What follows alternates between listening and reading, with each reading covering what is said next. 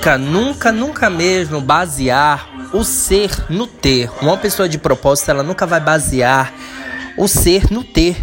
Você é o que você é e não o que você faz. A vida é cheia de perdas e ganhos. Quer dizer então que quando você perde, você deixa de ser bom? Nunca. Você perdeu porque faz parte. A vida nem sempre é ganhos e ganhos. A vida nem sempre é acertos e acertos. Tem que ter, tem que ter erros, tem que ter uma margem de erros, que é o que vai moldar você, que é o que vai preparar você, ou seja, deixar você mais forte. Você vai ser lapidado para isso. Então entenda ter propósito é nunca basear o ser no ter.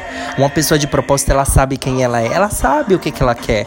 E ela não baseia a, a uma perda no que ela é, nunca. Então, nunca baseie quem você é naquilo que você faz ou naquilo que você não consegue fazer. Existem dias ruins e dias bons. Faz parte. Você é o que você é e não o que você faz.